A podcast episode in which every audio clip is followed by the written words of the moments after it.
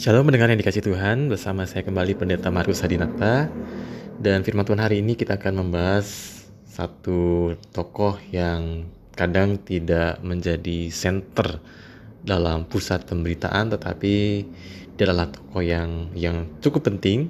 Tapi kita akan belajar sesuatu yang yang menjadi teladan yang dia dia lakukan semasa hidupnya dan firman Tuhan dari Injil Matius pasal yang ke 11 ayatnya yang ke 10.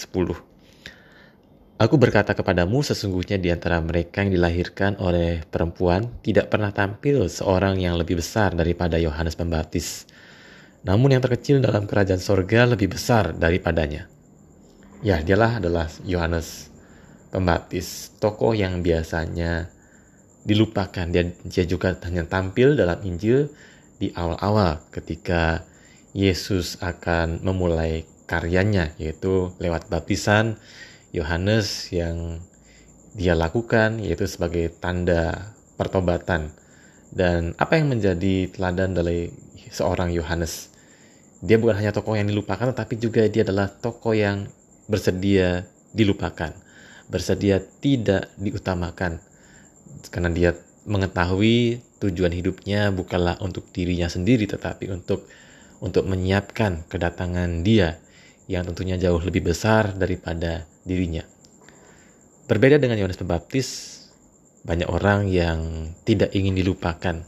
Banyak orang yang ketika dia akan melepaskan jabatannya terkena yang namanya sindrom kekuasaan. Dia tidak mau turun dari kekuasaan. Dia dia mau dikenang. Dia mau terus-menerus berkuasa.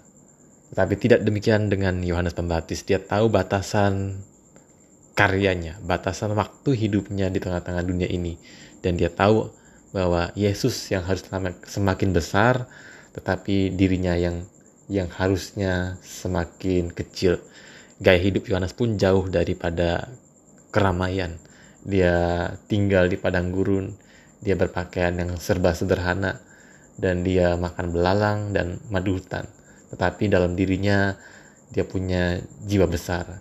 Dia tahu bahwa perhatian banyak orang harusnya tertuju kepada Yesus yang adalah Mesias.